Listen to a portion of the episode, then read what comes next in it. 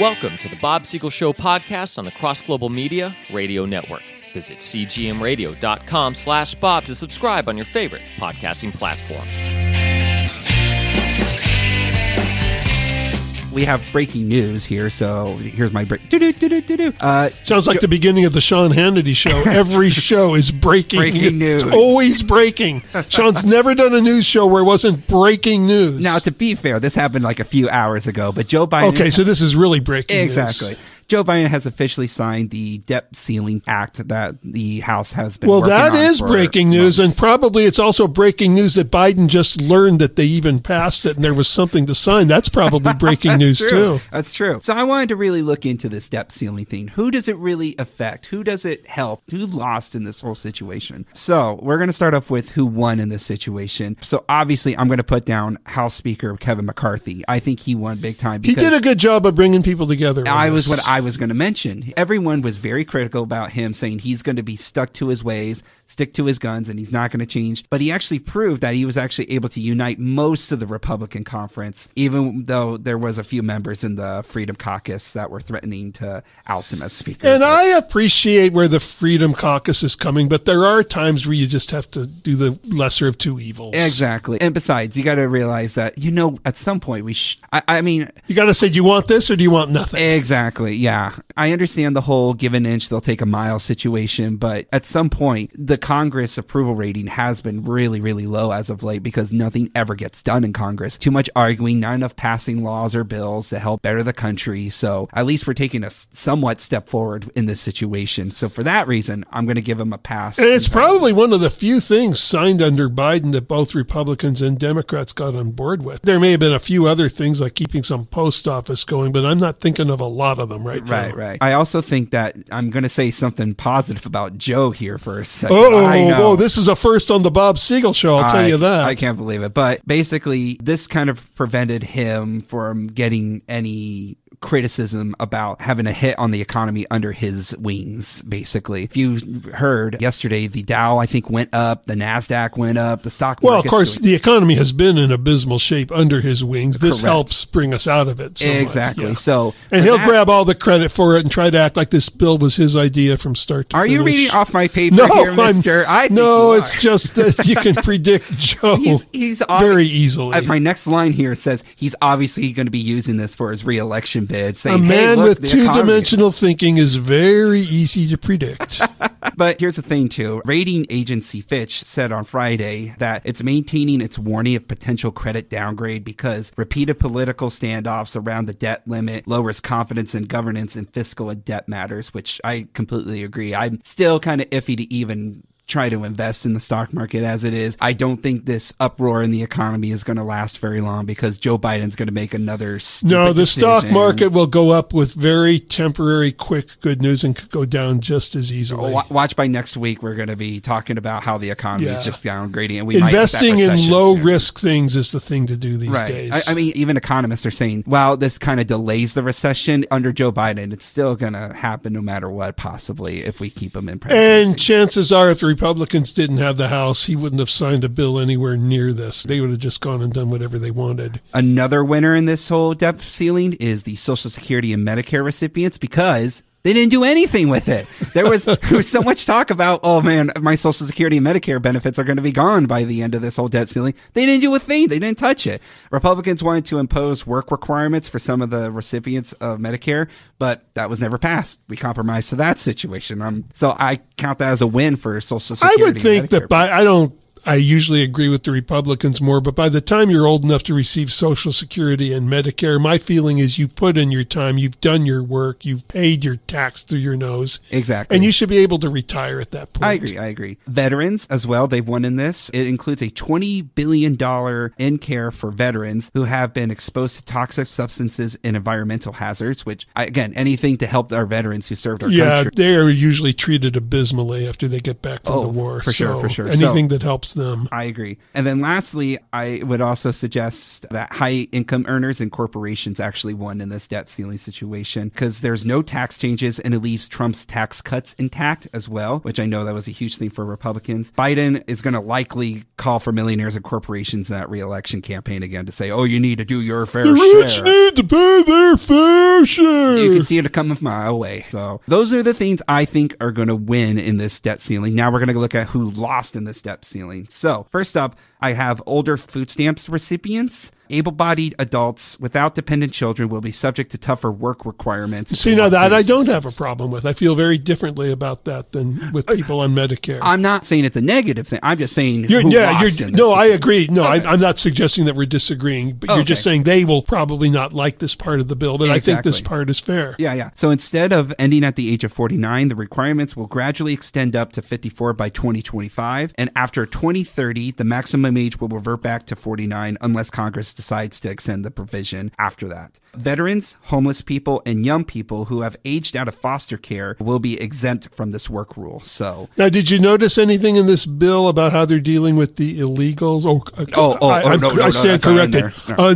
Undocumented workers. Yeah, exactly. Forgive me. Forgive me. Yeah, no, because apparently we're just doing fine on the border. We're taking care We're of just acting as if that's not even an issue. E- Yeah, even though course. even though the borders has been just in the same shape or even worse, actually, it's actually Yeah. really really bad if you look at Texas. I mean, I haven't seen a worse border controls since.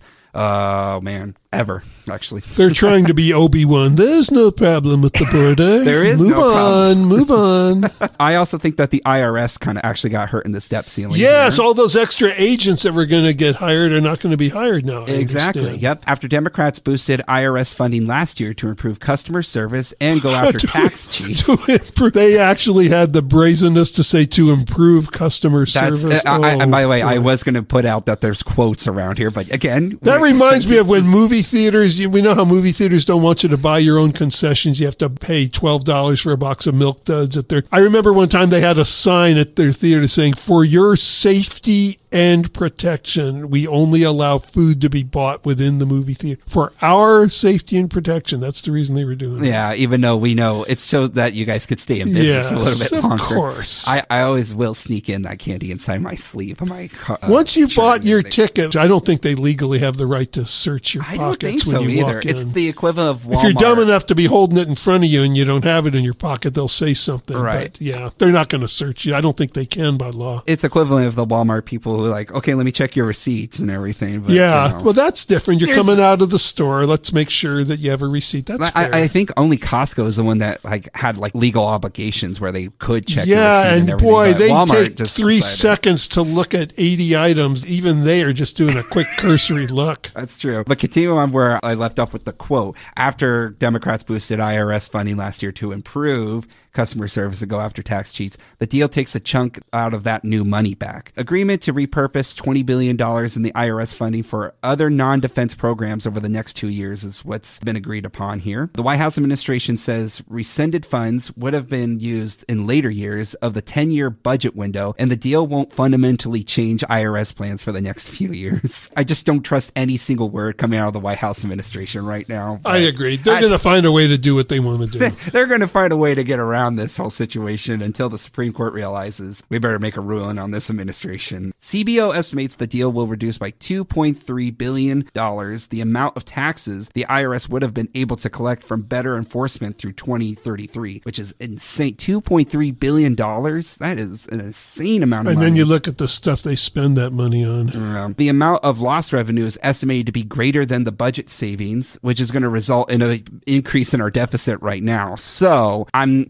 not sure if this debt ceiling is going to help a lot. It seems more of a band aid situation right now. You're eventually going to have to actually get that. If I'm going to use this whole medical term, you're actually going to have to operate on this situation instead of just keep putting a band aid and say, eh, we'll fix it in eight years from now or something like that. Next up, environmental advocates is on my list of people that have lost in this deal. Oh, I'm always happy to hear about something they've lost. Yeah, environmental advocates are furious because it fast tracks a controversial natural gas pipeline in the Appalachians at the request of Senator Joe Manchin. Yeah, and he's the Democrat that sometimes goes with the Republicans. Exactly, yeah. And he wants to speed up the process for energy projects. White House officials have argued, saying that the faster approval process will actually accelerate the transition to clean energy future.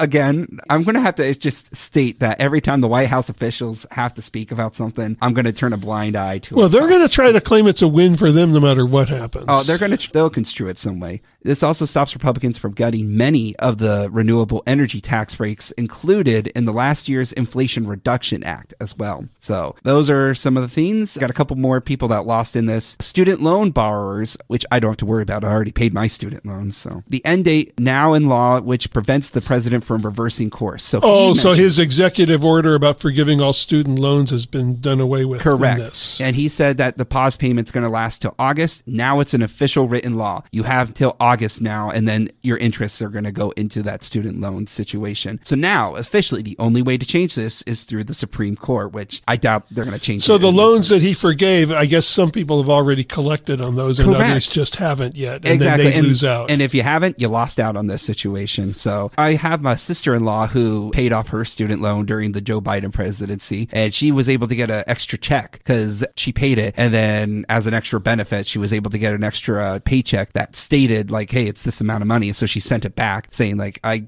already paid off my student loan. I don't need the extra check." well, to you So- students that didn't get yours paid off, I have just this to say, dude, if you'd have stopped smoking your joint long enough to go down to the office, you might have been scot free by now. Yeah, exactly. So now it's time to pay up, everybody. So get to it. Pay the piper. That's right. Last one I have for you is uh, congressional appropriators. This limits how much Congress can spend through the 12 spending bills it must pass annually to keep the government running. It's up to the lawmakers who write those bills now to figure out how much everything's going to be now officially. And if they can't do that, then it's an automatic 1% spending cut that'll kick into the federal government now. So I'm actually for that because now it, it actually says, okay, now it's time to buckle up and shut up and actually show what you got in terms of trying to fix our financial situation and how we can limit our spending now eventually. Because are we over a trillion dollars in debt right now as a federal Oh, I can't even keep up with it. Uh, I know it's in the trillions, but it's how many trillions I couldn't begin to tell you. it's getting ridiculous now. What's ridiculous is we hear a word like trillion and it means nothing to us anymore because we become desensitized to it. Exactly. We, we keep saying, "Oh well, there's a lot of money in this department and this." De-. Well, yeah. Well, then figure it out.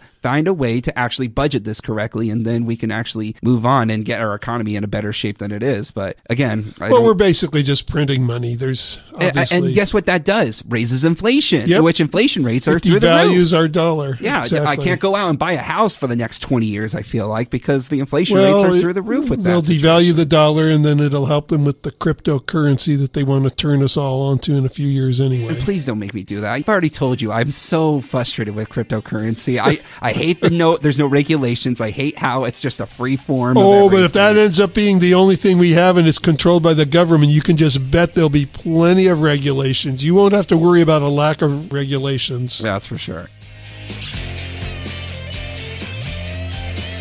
The Bob Siegel Show podcast is a production of Bob Siegel and Cross Global Media. Visit us online and subscribe to the show at cgmradio.com slash bob.